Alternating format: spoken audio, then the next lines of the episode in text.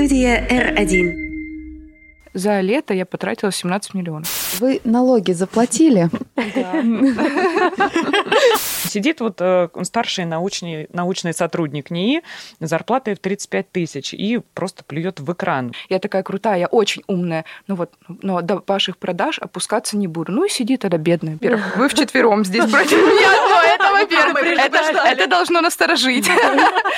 Люди, у которых экспертность есть, которые действительно спецы, они, как правило, погрязли в синдроме самозванца и ничего не запускают. Марафоны. Виноградный Меркурий, блин. Женщина должна то, женщина должна все. То рожай, то не рожай. Как же бесит это все, а? Во всех сетях одно и то же. Реально бесит. Как разобраться в этом во всем потоке?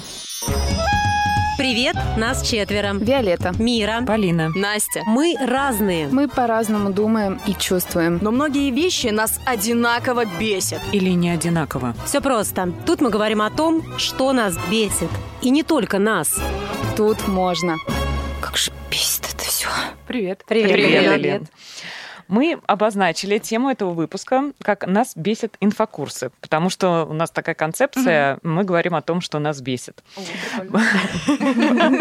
Поэтому предупреждаем, что вопросы будут каверзные, э, и судя по инфополю, у людей действительно наболело. Не обижайся на нас, пожалуйста. Мы сегодня спросим за всех. Понимаем, что в один котел всех мешать тоже плохо. Попробуем разобраться в этой инфокухне. Кайф. А можно сразу с дурацкого вопроса, как у нас это заведено? Вы налоги заплатили? Значит, можно спать спокойно. Надеюсь, что все.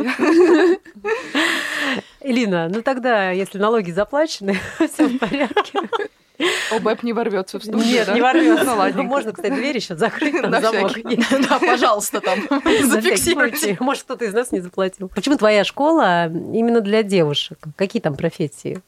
У меня чисто женская аудитория, и поэтому логично, что она для девушек так случайно совпала. У меня просто рекламная подача на женскую такую тему, и, соответственно, мужчины не приходят, и мне так мега комфортно. Слушай, вот твоя статья в э, Silver Magazine топ-4 совета, как заработать в соцсетях. Вот давай прямо сейчас пройдемся по этим э, советам без подробностей. Признать, что вы уникальные эксперты. Подписчики – это новая нефть. Помните, как сделать крутой и качественный продукт. Напишите мне в директ и запустите курс, если не хотите заниматься продажами. Звучит все хорошо. Мгм. Но вопрос такой. Мгм. Не кажется ли тебе, что тут нет самого важного пункта? Вот прежде чем поверить в себя как в экс- в эксперта, нужно самому стать экспертом. Есть такое, но знаешь, э, что я заметила? Люди, у которых экспертность есть, которые действительно спецы, они, как правило, погрязли в синдроме самозванца и ничего не запускают. А люди, которые войдите, у них проблем с тем, с признанием себя абсолютно нет. По большому счету, в этом основная э, претензия людей, что одни блогеры в стране. Заводы стоят, э, они отучились две недели, и уже эксперты с высоким ценником, еще и с Мгм. каким. Вот э, м, не кажется ли тебе, что институты экспертизы вымирают? Нет, мне так не кажется. Я считаю, что инфобиз это круто, это уникальная возможность. Ты, не знаю, девочка из Рязани, сидишь там у себя дома и хочешь научиться знаю, английскому, играть на гитаре, печь пироги, все что угодно. И раньше твой круг обучения, кем он заканчивался? Пошла у мамы, спросила, как пирог печь, у брата, как играть на гитаре. Сейчас ты можешь всему этому обучиться онлайн, и в зависимости от твоих финансовых возможностей ты можешь выбрать себе топового вообще эксперта. Не знаю, хочешь стать диджеем, идешь учиться к реальному настоящему диджею, который выступает, который зарабатывает на этом. Я сейчас просто столкнулась с тем, что я хочу идти учиться. Мгм. И я понимаю, что учиться оффлайн у меня возможности нет. Учиться онлайн, но я же понимаю, что я могу нарваться на инфомошенников. Запросто. Как, как их отличить? Вот Ну смотри, первое, что я бы делала, это смотрела бы, насколько там прозрачные отзывы, то есть сколько людей отмечает человек, есть ли у него отдельная страничка для курса. Я бы пообщалась с этими там мальчиками, девочками, которые уже проходили обучение тет-а-тет. Не делай поспешные каких-то эмоциональных покупок, все взвесь, и получится тогда. А вопрос по поводу отзывов, их же можно купить. Ой, господи, ну, честно, меня так смешат вот это, когда пишут это покупные отзывы. Ребята, да, все покупные э, люди, которые пришли на выпускной, это, как это называется, массовку нагнали. Ну, капец. Да, сидят все целыми днями, только за отзывы платят. Но вы же тоже не тупой человек, можете отличить, э, где отзыв покупной, где не покупной, где он настоящий. И кто вам купит, не знаю, у меня на курсе больше пяти тысяч отзывов. Это в минус должна работать, чисто чтобы отзывы покрывать. Как бы очень шикарный предприниматель, я считаю. А меня раздражают просто агрессивные продажи. Только сейчас. Осталось три дня. Если ты не успел, все, гореть тебе в аду. А если ты успел, ты крутой молодец. Вот как ты к этому относишься? Ну, нормально, это триггеры продаж. А как, а, прикинь, что я три часа веду вебинар, а потом такая э, пальчик помял, такая, ну что, если хотите, там покупайте. Нормально, я позитивно к этому отношусь. Я, наоборот, не понимаю экспертов, которые говорят, я такая крутая, я очень умная, ну вот, но до ваших продаж опускаться не буду. Ну и сиди тогда бедная, зато умная, молодец. Хорошо, а вот Так себе э, бизнес. а что должно прям оттолкнуть? Вот что таким маячком, красным флагом должно быть? Ну, наверное, когда человек постоянно прыгает с одной ниши в другую, ну, в плане, когда у него каждый месяц какой-то новый продукт, когда нет ни одного курса в долгий, в долгий срок. Мне кажется, это значит, что либо он ничего хорошего не может создать, поэтому разово продает, люди на это ведутся, потом там негативные отзывы, все плохо, и он идет дальше выжигать уже на следующем продукте. Я бы, ну, я таких экспертов боюсь, которые сегодня вот это запускают, завтра вот это. А Периодически там раз в два года, раз в три года менять направление, мне кажется, окей, потому что ты растешь, интересы меняются, это нормально. Но когда вот не знаю, раз в месяц. Сегодня я учу отношениям, а завтра инвестициям, послезавтра дышать маткой, через три дня учу, как запустить свое радио, через четыре дня, как дрессировать собак. Но мне кажется, это как-то звучит ненадежно. А если нет, вот в одной области все, но тем не менее, что может насторожить? Продает э, там, грубо говоря, курсы по тому, как дышать маткой, вот уже в течение 10 лет. И вкладывать все свои бабки в комментарии. А. Чего бы нет-то? Интересный вопрос, во-первых. Вы вчетвером здесь против меня, но это, во-первых, это, это должно насторожить. А, Нет, а если серьезно, то мне кажется, нужно просто понимать, нравится в это, вам этот человек в первую очередь или нет, доверяете ли вы ему, дорожит ли он своей репутацией, это раз. А во-вторых, ну, читайте договор оферты, там он дол- должен быть э, исходя из рамок закона. Если сами не разбираетесь, отошлите своему, не знаю, юристу, спросите, это вообще нормальный договор, он меня защищает с точки зрения закона, или он защищает только автора, как Мгм. вариант. И еще часто оферта нарушает законы РФ, а так не может быть, потому что, конечно, ты можешь в оферте все что угодно написать, но это не, ничего не будет значить, если это перечит законам России. Так что читать оферту, читать отзывы и смотреть, э, запускается ли чел- человек долгосрочно. Илин, смотри, мы Раунд. понимаем, что э, когда человек хочет что-то продать, то он э, в первую очередь показывает свой успех. Вот это наш Мгм. любимый успешный успех. А, Вот острова, дорогая недвижимость, машина. Вот Митрошина сейчас э, там за час заработала 140 миллионов. А, С одной стороны, да, должно сработать с Какая- маркетинговой... А? Какая она Молодец. молодец. Да, вот должен сработать с маркетинговой точки зрения, э, человек к этому потянется. С другой же стороны, как получается, сидит вот э, старший научный, научный сотрудник НИИ с зарплатой в 35 тысяч и просто плюет в экран. Вот ему обидно, и его, конечно, тоже можно понять. Вот вопрос такой, для продаж все средства хороши? Ну, как сказал Медведев, если вы хотите денег, надо идти в бизнес. Если вы пошли и связали свою жизнь с наукой, ну, вас же никто не заставлял этим заниматься, вы прекрасно знали, какие перспективы вас ожидают. Поэтому, мне кажется, странно обижаться на Митрошину. Не она у вас, не она назначила вам такую зарплату. Вопросы должны быть к другим людям. А вот. А насчет того, хороши ли все средства. Но деньги это же сам, один из самых сильных триггеров. Это как секс, как э, власть. Поэтому, если это показывают, значит, это работает. А с другой стороны, вот люди насколько все-таки злые. Ну, Вот посмотри, сколько радости было и злорадства, когда у Блиновской проблемы начались. Все же, мне прям кажется, буквально ликовали. Вот э, с другой стороны, зачем тогда бизнес так делать? Через злость, хейт, зависть. Да люди всегда из-за того, что есть э, разные слои финансовые, и такая пропасть большая между ними, это не только из ин- инфобиза, это всегда так было. Я уверена, что когда раскулачивали людей, э, не знаю, крестьяне тоже очень радовались, не понимая, какие последствия их ждут. Поэтому те, кто радуется, что проблема у Блиновской или другого предпринимателя, они не понимают, что я не оправдываю, конечно, нужно действовать в рамках закона, но они не понимают, что помимо того, что проблема у Блиновской, еще проблемы там я не знаю, как, судя по деньгам, наверное, у нее там полтысячи людей в подчинении. Mm-hmm. И эти полтысячи людей, они остались тоже без зарплат, без работы. Поэтому, когда ты радуешься чему-то несчастью, а, подумай вообще о людях, которые также стоят за этим проектом. И помимо Блиновской, там еще очень много обычных, простых, таких же, как ты, ребят.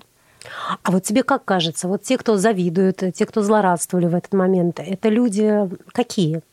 Вот они сами ничего не пытаются сделать и как-то изменить свою жизнь? Или, может быть, они пытаются, у них не получается. Вообще какая-то категория? Ведь не все же, да? Кто-то, кому-то все равно. Угу. Ну, кто-то прочитал, ну вот, да, оштрафовали, не заплатила налоги, да, и все равно. Ну, угу. вот есть у нее там что-то, ну, там, без разницы. Не, ну ничего себе, ты там сумму вообще помнишь, нет? Мне вот искренне, мне вообще, вот я не злорадствовала ни секунды. Я, когда смотрю нет, я не на успешных, на таких Или людей, я восхищаюсь. Меня это, наоборот, мотивирует. Мне в моменте, мне хочется тоже начать что-то делать. Ну, просто я вот к тому, что люди на разные категории делаются. Те, кто злорадствует, вот они кто? Вот они какие? Ну, ну ты наверняка кажется, таких встречала. Мне кажется, это человек, даже независимо от его финансовых э, возможностей, мне кажется, просто он самоутверждается за счет того, что у кого-то вот, вот такая ситуация. Это может быть не только с деньгами связано, не знаю. Смотришь ты на какую-то пару в инсте, а, и они разводятся, есть же люди, которые этому злорадствуют. Зато да, есть. За... Да, да, да. Причем поэтому... таких много. Да, так что есть люди, которые просто питаются чужим несчастьем. Но периодически хочу заметить, что, наверное, каждый за этим столом это делает. Например, когда мы смотрим «Беременна в 16» и думаем, слава богу, я не залетела в 16. Слава богу, я не смотрела. Родители такие смотрят уже, когда тебе за это тридцатка стукнула, говорят, господи, да почему ж ты не залетела-то в 16? Что ж это такое? У меня дочери в феврале 17, я тот родитель, который смотрит и думает, слава богу, Скорее 18. Илин, ну, есть же такая прям откровенная ерунда, я бы даже сказала ересь, когда какой-нибудь блогер говорит, итак, сейчас тот период там ретроградный, я не знаю кто что, сейчас открылись все чакры, а, открылся денежный поток, и вот сейчас переведите мне там 100 тысяч рублей, и вам вернется в двойном размере. И люди-то, конечно, не дураки в большинстве своем, и они его за это хейтят. Вот хе... что это такое популярность, построена, построенная на хейте? Это вообще ок, или этот человек действует по принципу, по принципу как бы, ну, ребят, ну, без лоха и жизнь плоха. Популярность на хейте. Ну, мне кажется, что вызывать реакцию это в принципе окей. Если блогер вообще не вызывает никакой реакции, он ровный, как, знаю, как Википедия, ты ее читаешь, и тебе по барабану. Но это плохо, это надо что-то с собой делать, явно надо что-то менять.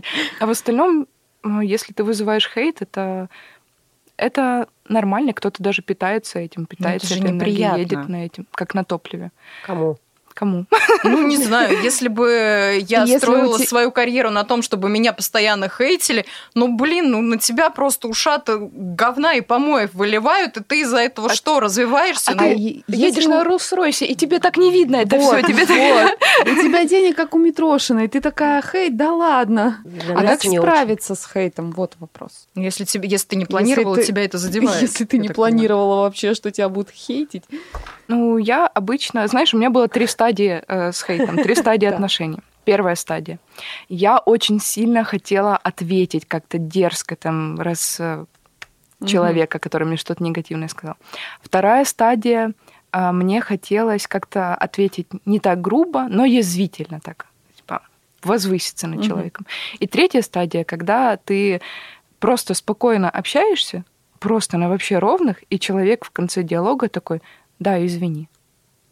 Это хм. уровень. Либо вообще ничего не отвечаешь. Это четвертая Это то, к чему стоит стремиться. А долго ты к этому шла? Ну, седьмой год уже веду блог, да. То есть к седьмому году подошла к третьей стадии. Спокойно, да. А если вернуться к сотруднику НИИ, а вот что важнее, экспертность или личный бренд в социальных сетях? Личный бренд потому что может сидеть 10 экспертов, и они будут зарабатывать э, по-разному, исходя из того, какой у кого личный бренд. Личный бренд это же не только по инсте. Часть твоего личного бренда это места работы, в которых ты был. Это твои должности, это же тоже твой личный бренд. Просто он широко известен только в узких кругах, но это тоже неплохо. Ты зато можешь больше зарабатывать, чем другой такой же, а может быть даже покруче эксперт, у которого этого опыта нет, и его не знают среди вот этой тусовки.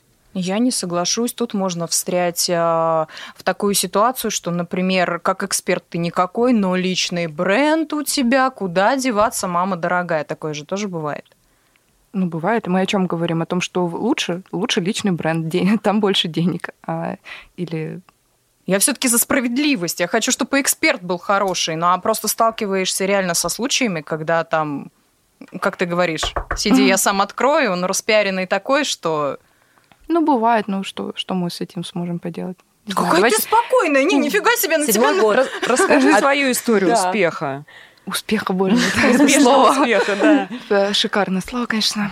А, Я пришла изначально в инсту, чтобы зарабатывать. Я- Инста запрещенная. в Да, запрещенная. России Давайте я буду говорить запрещенку. Я пришла в запрещенку, Интересно звучит. чтобы зарабатывать с самого начала. И седьмой год уже этим занимаюсь. Все, все хорошо, постепенно накапливаешь опыт, потенциал, учишься, вкладываешь деньги, и все нормально работает. Не было такого в первый год, э, что подумала, ой, зачем мне это нужно? Ни разу. Сложно. Ни одного дня. Никогда. Курсы какие-то покупала?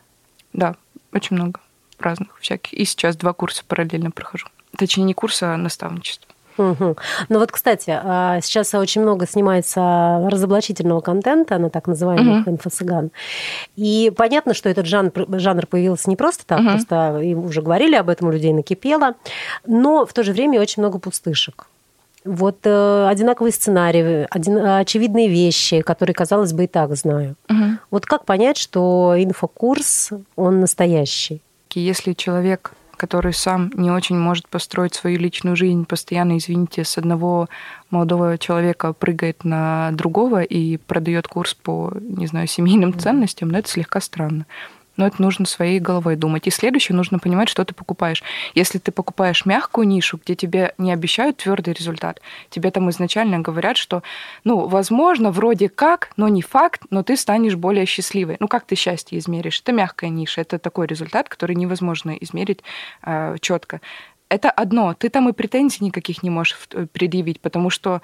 А как ты докажешь, что ты не испытал счастье благодаря этому курсу? Ну, то есть это что-то такое мягкое. Ну, то есть Если- мягкое это там, где... Да, Мягкая вот ниша, что да. что это как поподробнее? Ну, смотрите, ниша? твердая ниша это буквально там, где есть твердый результат. Вот э, курс по таргету Мгм. это твердое. Мне обещали, что я за три месяца э, освою раз, два, три, буду уметь делать три, четыре, пять, и в результате чего по рынку я смогу найти вакансию и на своих знаниях зарабатывать вот столько. Это твердо, твердый результат, измеримый в цифрах. Мягкие курсы, это, не знаю, курс по отношениям. Вот как ты измеришь результат? Или курс по, не знаю, раскрепощению, или Вышла любые. замуж через три месяца. ну, так на этих, рез- минимум, на этих результатах и продают. Но откуда ты знаешь, ты вышла замуж благодаря курсу или ты вышла замуж потому, что вышла замуж? Ну, то есть, поэтому мяг- мягкие ниши в основном так и продаются на том, что обещают супер крутой результат, ничего не делая. Но люди же хотят эту волшебную таблетку. Мы же не можем винить э, людей, которые это продают. Не было бы спроса на эту волшебную таблетку, не было бы и курсов. Поэтому работать нужно, наверное, не над истреблением вот этих людей, которые продают мягкие ниши, а над какой-то общей, возможно, грамотностью населения и отбросом, ну, как бы, отброс такое слово. Отсеивание. Отсеиванием, спасибо тебе большое, отсеиванием идеи о том, что есть какой-то волшебный принц, который тебя спасет, или таблетка, которая, или волшебник на голубом вертолете, что, в общем, халявы не будет. Мне кажется, вот круто, если в общем мышлении, в общем понимании а, будет какой-то такой инфоповод. Но получается, деньги есть в твердой нише. То есть в мягкую мы за другим приходим. Нет, в, в мягкой тоже обещают, но в мягкой где не дают больше? твердых инструментов. А где больше люди зарабатывают? Ну, денег. судя по статистике, больше зарабатывают в твердом.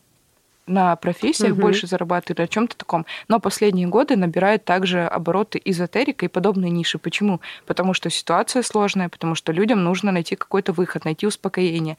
И, ну окей, тебе тревожно, а, кто-то находит успокоение в религии, кто-то в гадалках, кто-то в дыхании маткой. Ничего, ну, в целом ничего плохого в этом нет, если ты не полагаешь на это какие-то невероятные надежды. А для тебя что за шквар в продажах? Есть?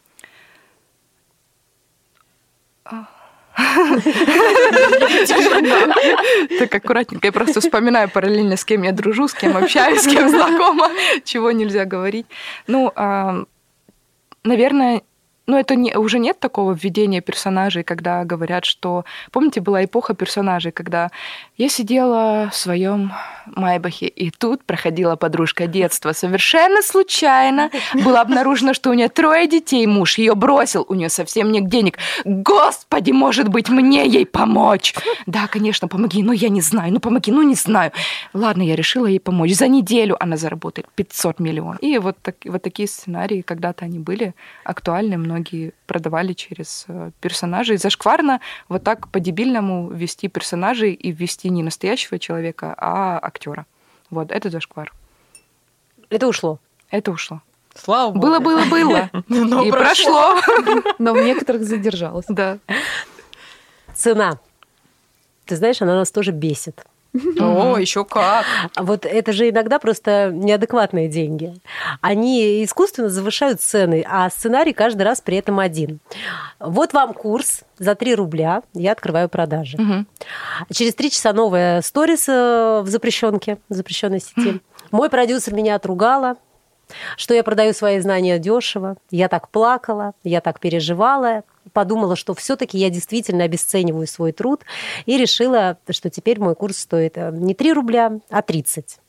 У меня один вопрос. Что за неуверенный в себе нытик? Ты, блин, курс продаешь или что? Вообще цена из чего формируется? Правила есть? Да, А ты так делала, нет. плакала так? Нет.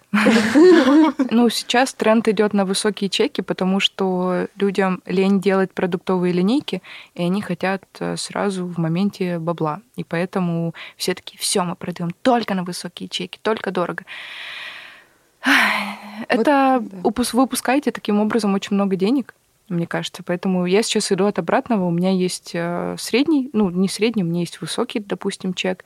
И в данный момент я буду строить более низкочековые продукты, чтобы в мою воронку и в мою скажем, базу клиентскую заходило больше людей, потому что я понимаю, что не каждый может себе позволить вот так взять и какой-то девочке в интернете отдать столько денег. А что такое продуктовые линейки? Ну, Это условно, когда есть продукты э, в разной ценовой категории. Вот ты заходишь ко мне, тебе, понрав- тебе в целом я понравилась, но, скажем, пока ты во мне не уверена. Мгм. И у тебя есть выбор. Ты можешь приобрести мой продукт какой-нибудь за 5000 рублей, марафон. Ты заходишь на него, и ты понимаешь, что, блин, ну за пятерку мне дали инфы там на десятку. Кайф. Я пойду на следующую ступень. Следующий курс там, допустим, 50 тысяч. Ты думаешь, ну, я уже попробовала за 5, мне было безопасно, комфортно, все окей, я иду за 50. На курсе за 50 ты получаешь результат, ты его окупаешь, там зарабатываешь 150. Такая, так, ладно, окей, тогда я могу пойти на следующую ступень. На там, за 200. 750. Ну, по-разному, у кого себе у какие. вас ступенечки, девочки. У кого какие, да. Ну, мне кажется, так просто будет спокойнее клиенту.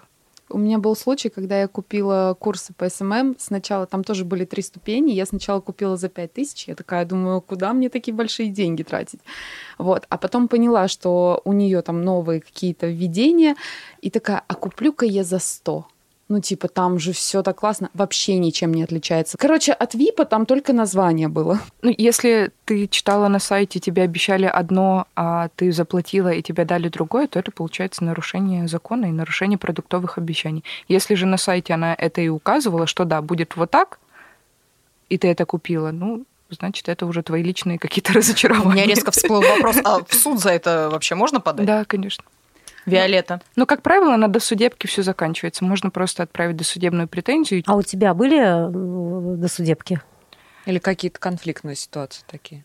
Слушай, ну, были конфликтные ситуации, но они связаны были с, ли- с личным. В плане а, несколько девочек, они сделали крысиный чат, мы его так и назвали. Крысиный чат. Да. И мы, конечно, тоже пробрались в этот крысиный чат. У меня там кураторы, просто их обожаю.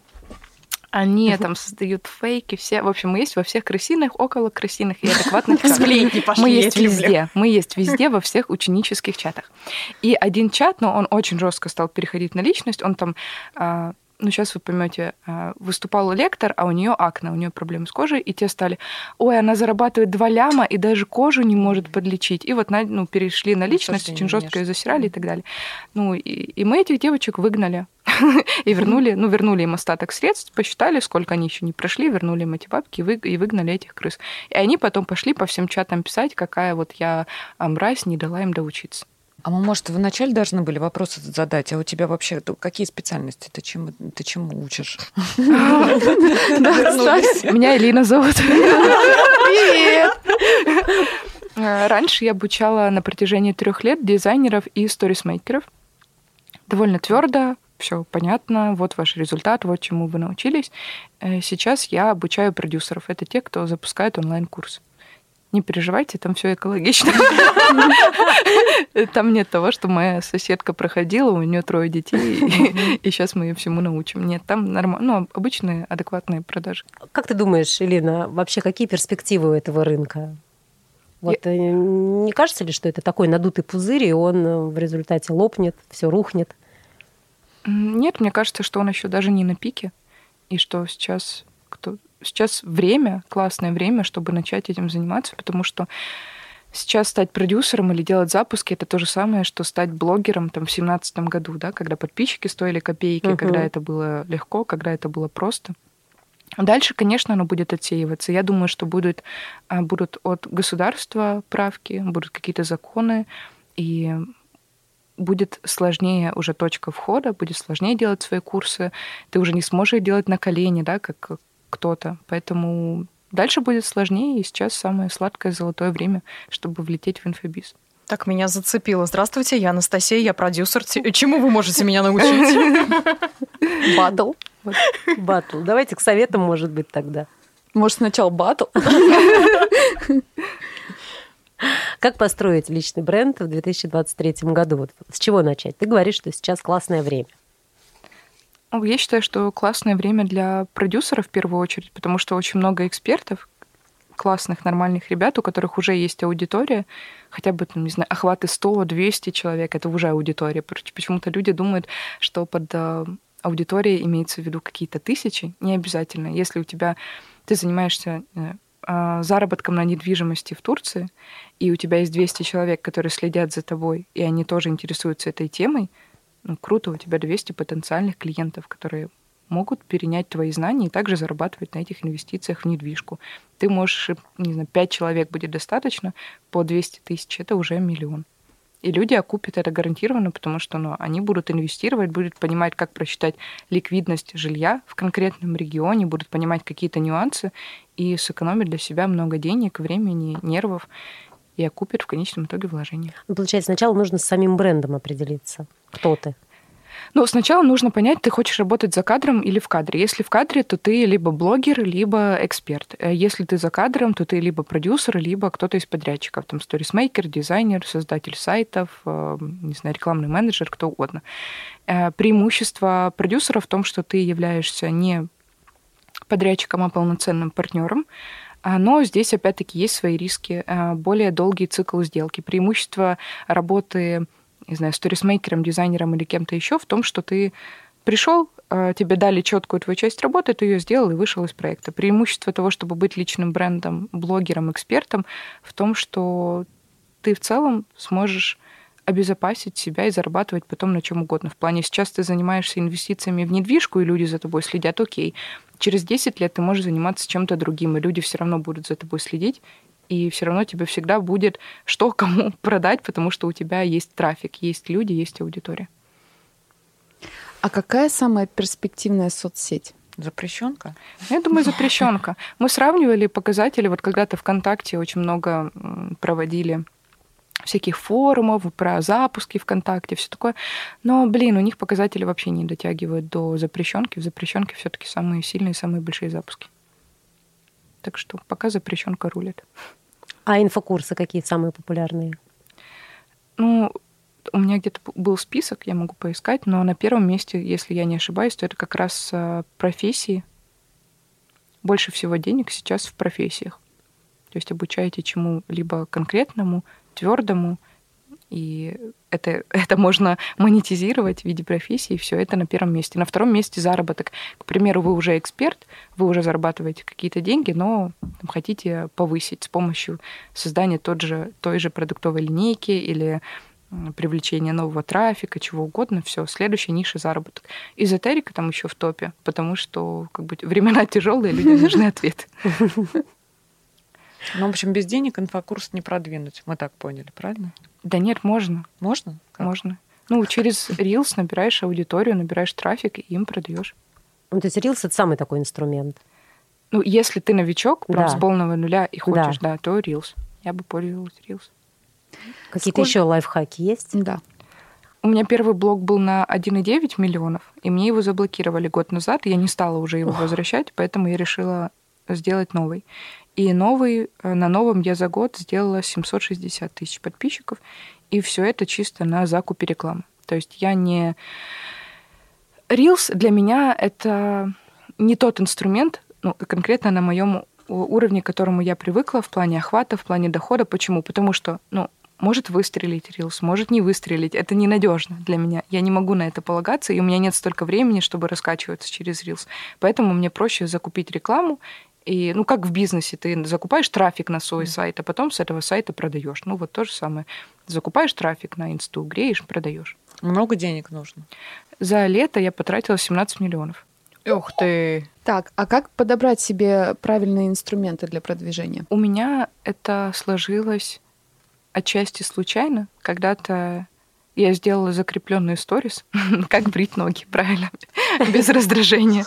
И девочке, блогерши крупной, понравились эти сторисы, она абсолютно бесплатно, чисто от души а, меня отметила. Говорит, что девчонки, если у вас вдруг есть проблемы, переходите. А потом скинула мне, сколько там было переходов. Переходов было супер много, и теперь это моя основная рекламная подача до сих пор. Здорово. Хочется То есть спросить, вот так а как случайно? правильно брить ноги? Но мы не об этом. Я Видите, тема хорошая. Я лучше спрашиваю, сколько от 17? Это я пока просто переваривала 17 миллионов. А Сколько отбила от 17 Ну, я миллионов? все окупаю сильно хорошо. Ну, по деньгам последний запуск у меня был на 95 миллионов. Э, Скажи, а вот хорошо, если не 17 миллионов, то, ну, нету 17 миллионов у кого-то. Ну, Есть 3000 рублей, давай так. Ну, Ну, нет, ну, тогда Reels. Тогда. Да. Ну, то есть продвижение, понятно, это либо Reels, либо, либо реклама Ну, сейчас. еще есть, когда у вас есть хоть какая-то уже аудитория, тогда можно делать взаимный пиар, можно батлы делать, чтобы было что предложить другому человеку. И уже после... Я начинала с рекламного бюджета 100 долларов. Вот в первый месяц у меня был рекламный бюджет 100 долларов. Я их у парня одолжила. Вот так. Отдала? Да. Я его потом к себе на работу зачем-то взяла, так что отдала, отдала с лихвой. Теперь не знаю, как уволить, да? Не-не, уволила уже, давно мы расстались. А ты встречаешься с обесцениванием блогерского труда? Регулярно. Э, Хорошо. Мне нравится, что вокруг этой темы есть некая даже вуаль негатива, потому что это тормозит вход некоторых конкурентов. Типа не профессия, да? Да. Так что, пожалуйста. А должен ли блогер иметь какой-то оффлайн бизнес на всякий случай? Не обязательно, но честно скажу, что постоянно у блогеров э, бывает, что хочется им что-то твердое, какой-то бизнес, который хочется пощупать, потрогать. Но когда ты начинаешь им заниматься, когда ты... Вот э, я делала вместе с папой своим бренд одежды в другой стране. И, господи, сколько времени туда было потрачено, сколько сил, и какой-то Это маленький... прям давно. Да. Мгм. И какой, ну, пару лет назад. И какой-то маленький выхлоп, какая-то маленькая маржа. А ты такой думаешь, спасибо, не надо. Ну, то есть А как ты относишься к тому, что тиктокеры э, не идут э, получать образование, а вот тупо зарабатывают на видосах? Ну, а как, как ну, нормально. А как, а, как, а как ты продашь этим тиктокерам образование? Ну, в плане, вот я Нет, ну сейчас вот они- зарабатываю больше, э, ну, условно, я тиктокер, девочка, мне 17 лет. Я уже зарабатываю больше, чем все преподаватели в моем вузе. Что меня должно мотивировать, чтобы я пошла в этот вуз? Тратила время, которое я могу потратить на то, чтобы заработать на себе, на машину и на квартиру, я должна потратить, чтобы получить диплом, который я отдам маме, и мама поставит в рамку. Я понимаю прекрасно этих детей, я понимаю, почему они не идут получать высшее образование. Опять-таки проблема э, не в этих детях, а проблема в том, что ценность высшего образования для них меньше, чем ценность денег. Ну да, но здесь же немножко другое. Одно дело зарплата преподавателя в ВУЗе и то, сколько зарабатывает 17-летний тиктокер. Но дают-то в ВУЗе несколько другое. все таки мозги же тоже нужны. Можно открыть статистику, посмотреть, какой конкурс на место в универ и понять, что все окей, все в порядке. Просто мы видим какие-то яркие примеры, и нам кажется, что у всех так. Выйдите на улицу, поспрашивайте, кто из них блогер. Не на Патриках. Маленький нюанс. И поймете, что их столько же, сколько этому и было 2-3 года назад. у нас в стране один из самых высоких уровней получения высшего образования у населения. И я не считаю, что это э, круто. Объясню почему. Подождите, не нападайте на меня одну секунду. Потому что держится. ну, не всем, ну, правда, не всем оно нужно. Вот хочет девочка пойти и заниматься, не знаю, окрашиванием волос, а мама на нее давит, говорит, нет, э, ты что, тупая, у тебя не будет диплома, кому ты будешь нужна. Итог. Девочка идет, пять лет учится, а потом после универа отдает диплом маме и идет учиться на колориста. Какой путь она могла бы пройти за пять лет в колористике? От э, новичка до топа а нам, ну, нрав... не все хотят высшее образование. Для некоторых профессий высшее образование не нужно. Не знаю, колорист, бровист, что это не люди, что это плохие профессии. Также и блогерам, и, там, не знаю, тиктокерам, кому-то еще вышка не нужна. Это то же самое, это просто новая профессия. Но почему-то все понимают, что окей, колористу не идти на вышку, но тиктокер, вот, ты же не должен быть тупым. Ну почему тупой? Он развивается просто в своей нише. Он учится, не знаю, монтажу, идет на актерское, учится петь, идет в эстраду, пробивается в шоу-биз. У него тоже есть свой путь, у него тоже есть своя карьерная лестница, э, рекламные контракты, всякие коллаборации, рост внутри этой ниши. Так, ну заканчиваем. Элин, что-то хочется от себя еще добавить? Ребят, давайте все вместе делать качественный продукт, чтобы потом никто не наживался на, на рекламах во время своих блогерских разоблачений а те, кто смотрят блогерские разоблачения, пожалуйста, обращайте внимание на количество интеграций внутри этих разоблачений и на то, что одних людей там топят, а других людей высветляют. Как вы думаете, те люди, которых высветляют, платят за эти деньги или в них просто яро влюблены? Вот, на этом все. Всегда думайте, анализируйте, соображайте, что кому выгодно и, не знаю, будьте счастливы. Спасибо. Спасибо. Будем прощаться. Всем ли, сильного личного бренда и денежных потоков. Пусть каждый выбирает для себя и с умом. Этот подкаст сделан на студии R1 для того, чтобы вы слушали и выдыхали. Всем пока. Пока-пока. Марафоны. Виноградный Меркурий, блин. Женщина должна то, женщина должна все. То рожай, то не рожай. Как же бесит это все, а? Во всех сетях одно и то же. Реально бесит. Как разобраться в этом во всем потоке? Привет, нас четверо. Виолетта. Мира. Полина. Настя. Мы разные. Мы по-разному думаем и чувствуем. Но многие вещи нас одинаково бесят. Или не одинаково. Все просто. Тут мы говорим о том, что нас бесит. И не только нас. Тут можно. Как же бесит это все. Студия R1.